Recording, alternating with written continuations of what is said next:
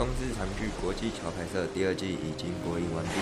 看完剧情后，你是否意犹未尽？一个你所不知道的九零年代，一场民主选举前夕最为复杂的国际桥牌，让一历百忧解为你解读这段独家记忆。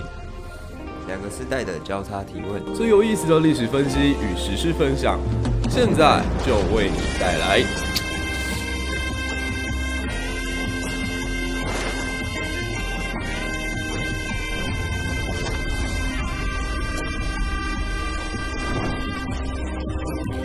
神秘贵公子陈进堂究竟在影射台湾何方神圣？国际博弈之下最为惊心动魄的外交场域。习近平在这部剧当中扮演着举足轻重的角色，无数的彩蛋，无数的内幕，一场属于天才之间的博弈，在九零年代民主的黎明前夕，最为精彩的高手过招，让我们带你走进国际桥牌的世界，一窥神秘的政治面纱。让我们理解属于九零年代这块岛屿上面被忽略掉的历史记忆。国际桥牌，我们同岛一命。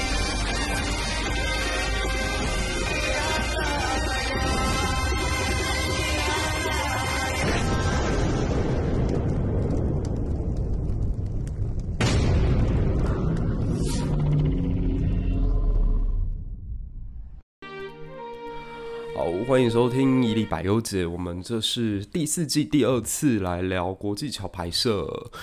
那其实我们在第一集聊了两个我觉得蛮敏感的话题，那个千岛湖跟二二八。对，那其实当然他在二二八，我觉得汪艺兴可能拍的那个另外一个纪录片更可怕啦，就是那个实境剧。对，那当然他在这一次国际桥牌社没有把那么刺激的画面弄出来。那两个原因哦，其实汪导他一直很希望说这部剧不要变成绿营自爽自嗨的东西，嗯，就是说如果这部剧拍完，他就是在谴责你看国民党多么的糟糕，然后我们没有意义，没有意义啊，就是你变成一部政治宣传剧之后，百分之五十的人可能会看，嗯，还有百分之四十人不认同你的史观，还有百分之四十人觉得我们台独的力量比起电视剧当中拍的还要厉害很多，那大大家就好了，就是吵成吵成一团，没有任何意义。所以他想要做到的是说，能不能平衡，就在这么多不一样的想法观念当中去找到一个最大公约数。嗯，那台湾社会可能最大公约数就是说，蓝绿两边可能有不一样的立场，但是都能接受政治人物。我觉得两个，一个是蒋经国，一个是李登辉。啊，对对。那这两个人物其实说真的，以前我在跟石板民夫讨论的时候，有讲到这一点，说。台湾人很怪，我们在面对到威权人物的时候，给的标准很低。什么意思？就是说他是独裁政权出来的哦，然后他的统治，你说合不合法？合法啊，就是他的合法性来自于他爸嘛。然后呢，他只要做一点点对台湾人好的，我们就对他感恩戴德。十大建设，然后就觉得哇，好棒，那好开明，那最后开放我们民选哦，没有民选，他只是开放解严而已。而且他戒严这件事情是创一个世界纪录嘛，就全世界没有任何一个国家戒严三十八年的。嗯，可是我们轻易的就不要说原谅，我们就觉得这件事可以轻轻带过，然后没什么。那反而是民主政府选出来的总统，我们对他极为严苛。嗯。讲句难听的，像说大家讲到阿扁，会想到哇，他讲话很口无遮拦。对，可是说真的，他讲话当然难听，他当然什么？难道阿扁错了吗？我我个人觉得，对啊，就错啦。对啊，这期扁民不要听。那但是他其实对台湾社会的伤害，我觉得不大。对，因为他没有去波及到每每个。对啊，他有因为他呃统治期间，然后造成什么样人的伤害嘛？例如说有谁因为。他的统治丢失了性命，或者说政治黑牢，没有啊？就马照舞，车照跑啊。马英九还可以继续慢跑这样子，他跟他的爱教授可以继续慢跑。那在这种情况之下，其实他不见得需要用这么高的分贝去谴责。嗯，可是我们台湾却对他的评价很低。那相较之下，其实蒋经国任内的血案是很多的。你们应该有听过叫林宅血案。江南案、陈文成案，对对、欸，等一下，我觉得这个角度不对。好，我们稍微简单说一下这三个血案是怎么一回事哦。第一个案子，我先讲江南好了。嗯，江南这个你有听过？有。他其实是当时有一个蒋经国的同学叫刘宜良，然后刘宜良他在退伍之后呢，他就去到美国。那当时很多人都这样，因为他们活在不自由的中国，他们是适应不了的，他们就觉得我我必须追寻我学术啊或者我人生的自由，所以他们就到美国去。那当时中美关系也还不错，嗯，那他们去了以后，就很多人他去进行了学术上的研究，像说我个人很喜欢一个人叫黄仁宇，黄仁宇都要去做历史学的研究，他写出一本书叫《万历十五年》，那在历史学界是一个经典之作。他就讲出了一个道理，就是你要看一个国家强大与否，你必须要从数字说话，而不能用道德来做 judge。你用道德来做判断那是不对的。OK，那刘一良呢？刘一良他去做了一件其实是不那么地道，但是我觉得也没有什么大错的事。他跑去写了一本书叫《蒋经国传》。那这本书就精彩了，因为蒋经国他当时在台湾已经是总统了嘛。对，九五至尊在国内是不会被批评的。我纵使我们知道他做了什么可怕的事情，我们不会去讲。例如他到底有没有婚外情，这个可能在未来今年的选战会很精彩，这样子。呃，等一下我们可以聊。那在这个时候，其实你敢去掀这个所谓皇帝的逆鳞，把人家国王的心给挑掉，他不是很厚道。嗯，就好像是我是你的同学，所以我知道你小时候可能做过很多糗事、蠢事、坏事，我全部把它写上去。哦。那当然，你在一个戒严时代，或者是说你是政治人物吧，你政治人物本来就应该公开接受检讨啊。就像川普，你知道川普其实最大的贡献就是他为美国产出了无数的畅销作家。很多人他都只要写我与川普总统相处的时间，把他所有荒谬的行径写出来，那本书就会畅销。川普对美国贡献很巨大，至少让一代作家们有饭吃。嗯、那蒋经国呢？蒋经国其实他本身应该算有这个雅量，他本身是可以接受的。嗯，可他底下的情治系统却不愿意接受。什么叫情治系统？就是总统底下是有一些呃啊、呃，像英国现在有所谓的军情六处 MI 六，或者是军情五处 MI 五。嗯，那我们看过一部。很特别的动作片叫《零零七》，嗯，好，那美国我们都知道有 FBI 跟 CIA，对，那台湾当时也有军情局跟总统军统局，那他们就是负责去侦查各地情报的。哦，那这个情治单位在当时呢是由谁来管理？叫蒋孝武。那你看到他姓蒋，第二个字就是孝，就知道这一定是蒋经国的儿子。嗯。他会不会有想要接班的打算？一定有。嗯，我爸爸是，我爷爷是，我也应该是。嗯，所以他自然而然要去做一些能够取悦当前父亲的一些事情。他听说有人在写爸爸的坏话，必除之而后快。我管他讲的是真的假的，我先把他干掉再说。可是我不可能真的公然的派人到美国国境去杀美国公民。嗯，所以他跟什么力量结合在一起呢？竹联帮。找黑道的力量来帮我，oh. 所以那个时候有一个有名的人叫吴敦，那就是那个时候去执行所谓江南刺杀案的。嗯，那刘一良等于是有一天在洗车的时候，后面有人问了他：“你是不是江南？”然后他一回头就被人家杀掉了。那江南案，然后陈文成案是陈文成是一个长期资助所谓台独的杂志社的一个人，那他是一个美国的教授。他在明尼苏达大学是拥有数学博士学位的人，这样。那因为他长期支持所谓的台湾独立运动，他有一年回国省亲，那他就去了一趟台大图书馆，结果当天晚上他就没有回家，隔天发现他的尸体沉尸在台大图书馆的前面。那根据警方的说法，认为陈文成是自杀，但问题是，他自始至终都没有任何自杀的动机。而且他身上很多处的淤青，就是因为我们现在在看自杀的人，他其实不太会在生前再再遇到这些伤害，这样，嗯、那可见他的死因应该不单纯。这就有林宅血案了。民进党有一个大佬叫林义雄，那他早年也是参加过美丽岛运动，结果就在他被逮捕入狱的时候，他的妈妈跟他的女儿在家里被杀掉了。然后杀掉之后，这个凶手是谁？就是一直没有抓到。然后到现在还有人说那个是游锡坤指使的，就是游锡坤是民进党的。那等于说，国民党他们极尽挑拨之能事，但那其实就是一个特务杀人的一个事件这样子。那因为这三个案子出来，其实桩桩件件都刺伤了美国，美国就觉得说，我扶助你蒋政权，你们到底是一个什么样的妖怪？你表面上跟我说你们也是民主政体，所以我才帮你，可你们实际搞的这些事情跟纳粹党又有什么不一样？所以逼迫着蒋经国出来跟大家讲，自我之后不会再有蒋家人从政。自我之后不再会有蒋家人从政哦，所以万安哦，好没事，就是 这个时候，你就知道说，其实那个时候的呃内外的压力很大，所以迫使他必须要戒烟。可是台湾人因为这件事情就对蒋经国感恩戴德，对，那相较之下，其实对李登辉跟对陈水扁的评价都比较复杂，就没有像对蒋经国这么一面倒的，就是进入夸奖这样，所以这件事我觉得很怪。就是对于台湾人在政治审美上面，似乎对于戒严时期的这些人物们比较宽容。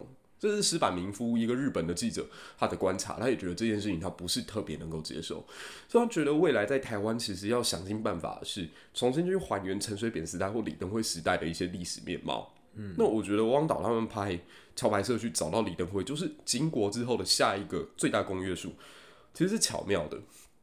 为什么说？巧妙是因为时间够了，就这个人已经走了，他他已经不在了。那我们都说盖棺论定，一个人如果你在他生前，无论任何时间段去给他做一个评价，都有可能在未来翻车或打脸。就很像友谊的小船，不是说翻就翻吗？就是，我现在跟你很铁，但不代表我明天还是朋友。那政治人物也一样，就是呃，有一句话是这样讲，就是呃。周公恐惧流言日，王莽死于未篡时。项使当时人先死，千古中间谁人知？如果王莽在他篡位之前就挂了，那大家会觉得哇，王莽是一个道德楷模，他超棒。如果周公在大家说，哎、欸，他好像要篡他侄子的位的时候就死掉了，那么大家就说，哇，还好他死了，不然他就篡位了。那千古中间到底谁好人谁坏人都不晓得。嗯，那李登辉现在已经过世了。所以我在情感上当然很难过，像说，呃，我好像有跟你讲过，我一个同门是现在李登辉基金会的执行长，呃，木群，那我当然对他很有感情。可说真的，人在有感情的时候做出来的研究或判断都是不理性、不客观的。对，那相较之下，我觉得像你们这一代人再去看李登辉，你们对他没有感情，痛恨也没有，爱也没有，崇拜也没有。是没有的，我是有的，因为我小时候以为姓李的人就能当总统，因为那时候报纸都讲李总统，李总统，所以我就跟我爸说，我们家以后有没有机会当总统这样。那 当然是一个很好笑的事情，但的确我们这一代人对他是有感情。嗯，对。那对于国民党支持者来讲，你知道李登辉比陈水扁更可恶？他怎么怎么说？就好像现在民进党支持者痛恨柯文哲，比。对朱立伦更讨厌。我们不怕敌人，我们怕的是背刺我的朋友。Uh、李登辉对国民党支持者来讲是一个长时间都是我们党内栽培，经国先生那么爱你，然后给你那么多机会，党国把你培养成了主席，成为副总统，成为总统。你这家伙最后居然觉得自己是日本人，然后觉得自己要搞台湾独立，然后跟日本政客眉来眼去，跟安倍家族这么关系这么铁，你这是我们的党国叛徒啊！因为日本跟台独这两个是国民党支持者的底线。嗯，我们为什么会这么惨的来到这里？除了共产党以外，还不前面有个中日战争？对。然后现在我们想尽办法把党的资源砸在你身上，因为你现在告诉我你是日本人。对啊，所以其实对国民党支持者而言，我我可以理解他们对李登辉的痛恨，嗯，对吧？那其实过了，嗯，已经他都已经过世了，然后那一代对他情绪最为饱满的人也慢慢凋零，所以是一个社会上我觉得可以重新来对他进行诠释的时候。所以我最近在看那个胡忠信，胡大哥，他是一个历史学者加评论家，他就在讲，他觉得。的确，李登辉就一如他当初所讲的，他是一个摩西式的人物，他是极具开创性的，带台湾往前方走。嗯、那当然，他没有完成的任务是要必须交接给下一棒。嗯、对。那所以我觉得现在重新去看这部呃影集的时候，是满满的感动。你可能这个感动又跟你不太一样，你是有一种未知世界被打开的感觉。嗯，是我们的土地上，但是是完全你不晓得的东西。对，是你出生前可能十年左右发生的事情。那对我来讲呢，我是在那是很懵懂的年纪，就是是那个时候才个位数年纪的时候，才不会知道政治上发生什么事。对，对吧？那所以，如果你在不晓得的时候，你看当前的任何社会的上面的事情，都会有一个问号：为什么现在会变这样？有一个影集，它里面其实还原了很多。像说你有特别提到说，你在第三集里面，你觉得好奇怪，为什么会有劳工运动，对不对？嗯、对你，你为什么觉得劳工运动这个话题有 catch 到你的注意力？它的关键在哪里？是你觉得它很突兀吗？就它，它第一个是它突然切的很很急嘛，就是它，嗯、对。然后第二个点是，现在来看，劳工有时候。连吃都吃不饱了，哪有那么多时间出来跟你抗议啊什么的？应该这么说啦，就是台湾的经济有差到这个地步吗？是，就是我们很常想说，哎呀，现在饭都吃不饱啦，生活三餐都顾不了。可是认真讲，台湾真的这样状况的人多吗？多吗？就是现在台湾已经到了一个人均三万美金左右的社会了。其实你知道吗？台湾可能在明年度会被列为全世界前十一大经济国。我们会超越意大利，因为我们的 PPP 就是我们的平均购物生产能力，其实是高于那些日本或者是意大利的。嗯，就他们的名义上 GDP 比我们高，可是他们同时他们的生活花费也很高啊。啊，台湾可能这几年的确有物价膨胀啦。嗯，可是我讲一个比较硬的数字哦，豆浆大概从我十岁开始就是二十块，因为你在你在 Seven 买到什么统一阳光豆浆二十块，茶叶蛋十块。嗯。几年了，有变过吗？还好吧。好了，那我的意思是说，当时你可以看到说，社会里面为什么开始有所谓劳权的运动？第一个，九零年代以前的台湾，它是一个只重视经济发展而不重视生态环保、人权的国家。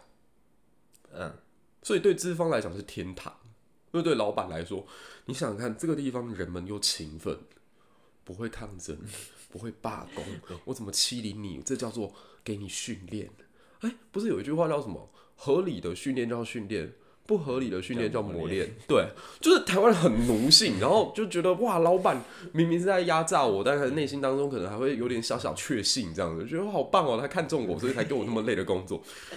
那这简直是资方天堂。嗯，那在一个社会，他可能呃经济条件还不到一万美金之前，他会觉得我再怎么劳累都是值得的。嗯，拼就有。然后我只要努力，就能够在我这一代人达成所谓的社会阶级的翻越。所以你一定会听过，在二次世界大战结束之后，台湾有一个世代，是他只要来到台北，然后吃苦、怕病，然后就买得起房，嗯、然后就翻身了，嗯、然后就买了好几栋。嗯、可是你有没有发现这件事在我们这代已经不可能？不可能。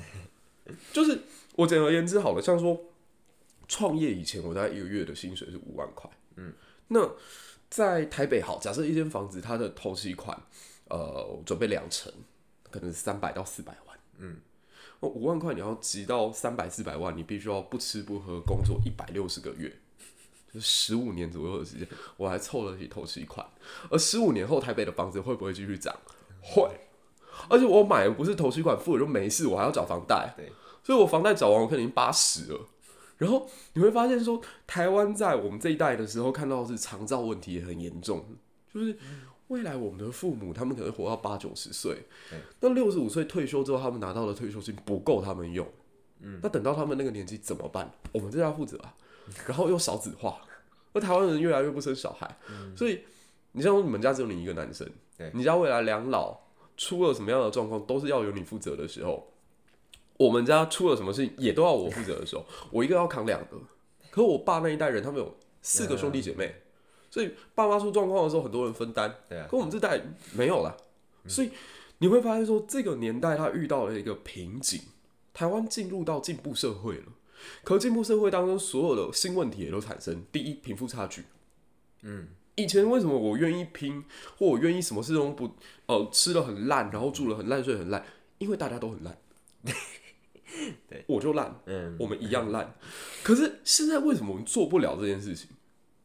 我身边就是有超多富二代啊，嗯，你你一定会看到说，我在吃苦，我在吃阳春面的时候，有人在吃干杯啊，然后我在吃一餐三十，有人吃一餐三千。你那个落差感一旦出现的时候，孔子讲过一句话：一个社会患寡，不是患寡，而是患不均。就是如果这个社会大家一起集体都没有，那没事，我没有你也没有。嗯，一个社会最怕就是你有我没有，那我就要争取。那九零年代的台湾，第一个就是贫富差距 M 型化社会已经诞生。嗯，第二个就是当时的台湾社会也进入到所谓少子化跟老龄化新的两种状况出现。这些劳工们忽然间惊觉，我已经在我不断的努力当中，好不容易争取到一个东西，就是终于把自己变成社会真正的底层了，而且永远翻不了身，连我的儿子女儿可能也翻不了身。所以在剧当中，它呈现出来的是家庭的困境。对，那你有没有想过，为什么翻不了身？这些劳工他们赚到的钱本身就不多，所以为了要赚到更多的钱，他必须要花更多时间工作。对，可是劳方给他们的保障很低，甚至不。他们是没有办法买保险的，因为保险业觉得你们出事的几率太高。嗯，那这就变成一个悖论。他是最需要保险的人，可保险不卖给他，那他的孩子们怎么办？如果他真的出事受了伤，以后孩子们谁来照顾？嗯，那这些孩子平常就在一个父亲几乎完全失能的家庭当中成长，那他们的学习或他们的成长过程一定也比我们更艰辛。他们没有爸爸，某种程度是没有爸爸的。嗯。所以劳权问题的确成为当时台湾社会一个必须要面对到的硬课题。嗯，对。那另一部分呢，就是 当时的在野党，你也必须要有人煽阴风鬼点鬼火嘛，否则说真的，就像国中生每个都叛逆，对。但国中生叛逆到像我回去呛老师，把人家呛到三天不来上班，如林老师，对不起，对我真的很对于这件事情，我到现在耿耿于怀。只有我做得到，为什么？因为我有组织或领导的经验，那当时的劳工其实某种程度上是一盘散沙，他必须背后有人带着他。那不是说台湾人真的嗯，就是天生不懂得团结，而是台湾社会团结的劳工们，早在国民党的威权统治时期就已经被完全的打乱掉了。日本统治时期，我们有很多人去争取自己的权益，农民有争取的，劳工有争取的，有剪辑，有恶灵事件。嗯。可到二二八的时候，大家突然间惊觉，我靠！以前我跟日本人抗议，我只要坐牢，现在会会被杀了，会 被杀掉，所以算了，不抗议了。所以你知道这件事有多扯？就是台湾大部分都是劳工，可是从来没有一个政党真的是站在劳工那一边的。对，好，你如果相较于波兰，波兰他们有自己的劳工政党，然后可以执政。英国也有他们的工党，就英国这么成熟的民主政体都有工党，嗯，台湾没有，那为什么？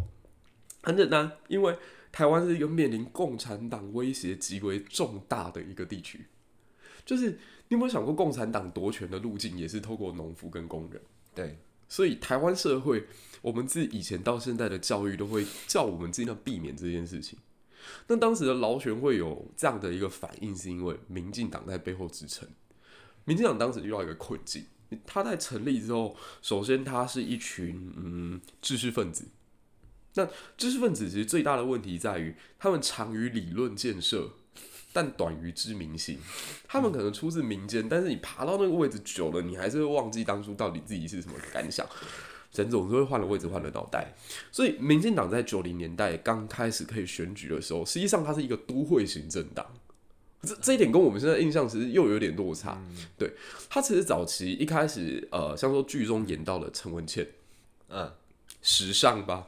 嗯、你看施明德穿着打扮的那个样子，还戴一个蝴蝶结在这里，嗯、哪一点像庶民？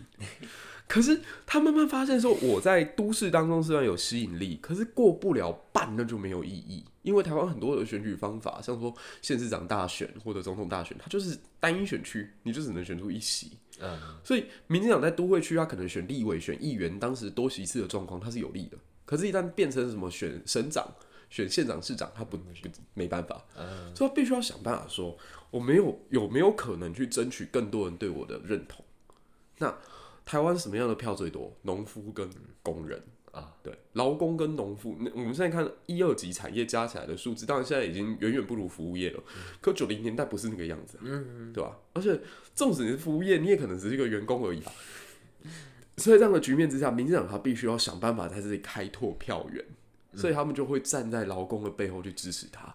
所以，呃，二零一六年蔡英文在当选之前，他曾经说过一句话：是民进党心中最软的一块就是劳工。有听过这句话吗？劳工是我们民进党心中最软的一块。那这也是为什么，就是后来二零一八年民进党会输得那么难看，因为 某种程度，我觉得劳工觉得被民进党背叛了。当时一例一休推出来的时候，其实没有算沟通的很好嘛。那他们在立法院的吴炳瑞这位委员，新装的，他就讲了一句话说。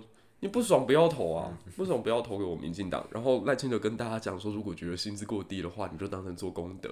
然后蔡英文告诉大家，你们要自立自强，自己去跟你的老板讲的。那这些其实很伤害当时他们支持者的心，因为他们在九零年代的时候就是站在劳工背后的，所以甚至民进党会被贴上当时啦一个标签，叫做中共同路人。嗯，这很妙，因为我们现在都认为说中共同路人就是。去中联办的那一位，好，这一段我没有要消音，也不会剪掉，我就会放进去完整。我会，可是实际上在九零年代，大家觉得跟共产党比较像的是你民进党啊。首先，你的敌人是谁？是我国民党。嗯，你的首要敌人是我国民党。世界上当时只有两个政党把国民党当成首要敌人，一个是民进党，一个是中国共产党。嗯，你们两个不同路人。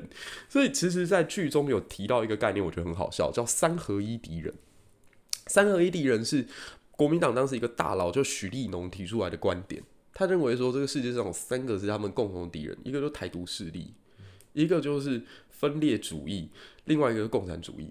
所以台独跟共产党都是我们的敌人。所以来讲，民进党是中共同路人。那那样的背景之下，对于民进党而言，他当然必须要去做取舍，就是我到底要不要继续跟劳工们站在一起？对，那。后来，因为他们出了几个呃新秀，包括陈水扁，也是出生于底层。所以自然劳工们就你也不用再多说什么了，我们劳工就会对你挺到底就对了。所以才后来有一句话说什么“把豆兵兵嘛，还挺阿兵”，就是我们纵使经济不好，我们还是支持你。对，那个铁票是在那个时候打下来。所以如果你去看九零年代的政治版图，会发现民进党从一开始是都会型的，然后慢慢变成他在向下获得的支支持度一直不断攀升。对，所以劳工运动它是一个社会结构，或者是说社会在进行改革的时候必然要面对到的问题。那在第三集当中拍出来，我觉得还蛮好的。而且，对于一个说故事的人，他前面用了千岛湖跟二二八这么重的两个题目，势必接下来我要压下来一点。但压下来的时候，我同时还有一些新的东西要继续讲。对啊，那你觉得第四集呢？第三集你会呃发现说，他似乎在铺陈，因为又要进入到一个剧情的爆发点了。对对对，那就是台美关系。对，你第四集看到了什么让你印象比较深刻？他那时候发行那个一九九五那个那本闰九闰八月，OK，闰八月这件事哦，我我讲白了，他是不是因为前面已经开始躁动了，然后用这本书来，嗯，就趁着这个气势这样顺水推舟？其实你有没有想过，这本书背后有三个可能性？我稍微跟大家简单介绍一下，如果没有看过这部剧的话。其实他在剧中讲的都是闰九月，但实际上那本书叫闰八月。那闰八月其实是在给台湾提出一个警告，说中共可能会在隔年有所行动。嗯，就是这本书的作者也是个奇人，他是新党党籍，而且在洛杉矶长期居住的一个华侨。那他怎么会忽然之间有了这么多机密档案跟绝密资料呢？我只能说，凡事。不会空穴来风，一定是有所本。那他的有所本来自于哪里？这就有趣了。我必须得讲，在九零年代的时候，台海两岸的关系是禁忌，很多人不敢碰，也不能碰。所以，唯一能够去代表台湾进行谈判的，你必须要是大族当中的大族。举个例子好了，鹿港的辜家，嗯，OK，所以辜家的大公子辜振甫才可以代表当时的台湾去进行跟汪道涵之间的这种啊。呃密会或者妥协，或者要啊，当然他们后来是公开会议了，海基海协他们其实已经不算秘密了。可是后来两岸之间很多的活动必须要透过密使，然后密使就是我今天知道你这边可能有一个动作，可我不确定你的意思是什么，我必须要探得口风。嗯，可是我又不可能公开来讲，因为台湾跟中国如果当时直接公开讲话的话，美国立场会很尴尬啊。对，我不是在听你台湾吗？就你现在把情资或资料自己自己讲出去，对啊，你你知道，其实这这一直以来都是美台关系的一个心结。嗯，就美国跟台湾在近几年关系突然这么好，是因为美国他已经确定台湾当前的政府不可能把情资再泄露给中共。嗯，不然我以前如果提供你军事协助，你万一转手把这个档案交给中共去，那我怎么办？对，所以。过去我们可以看到，说美国其实对台湾是又防又慎又紧又戒，因为他不知道你到底想干嘛。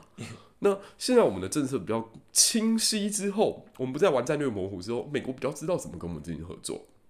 那《闰九月》这本书，它在提出来的时候，就等于是告诉我们说，即将有战争要爆发，中共那边将要采取行动。那至于到底是谁把资料给他，这不知道，因为秘史太多了。像在第一季的时候，曾经还出现过一个人物叫南怀瑾。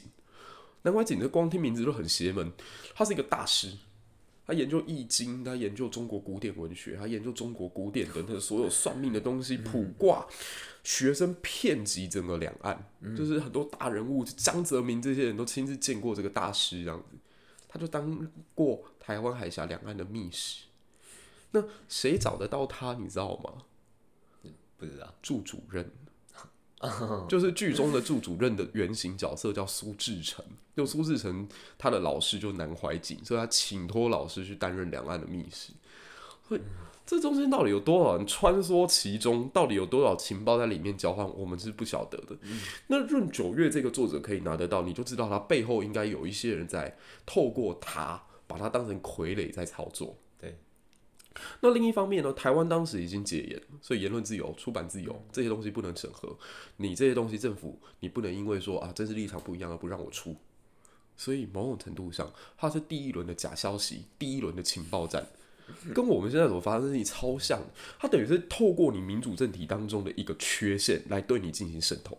嗯，成不成功？超成功。你你想想看，出一本书的成本多低？可它造成当时台湾整个股市恐慌，应该这么讲，他讲的东西叫有真有假。嗯，你知道，如果他纯粹是谎言，就这个假消息，如果百分之百都是骗人的，那没有效果，因为任何稍微有点社会经验的人都知道不可能。因为闰九月讲的太真了，而且隔年也的确，中共是一直有行动的。嗯，但是所以这个恐慌一定会变成一个很像大闷锅的状态。就一直闷闷闷闷闷到后来，你可以看到台湾在那个时候股市狂杀，跌了三成以上，然后房市也是。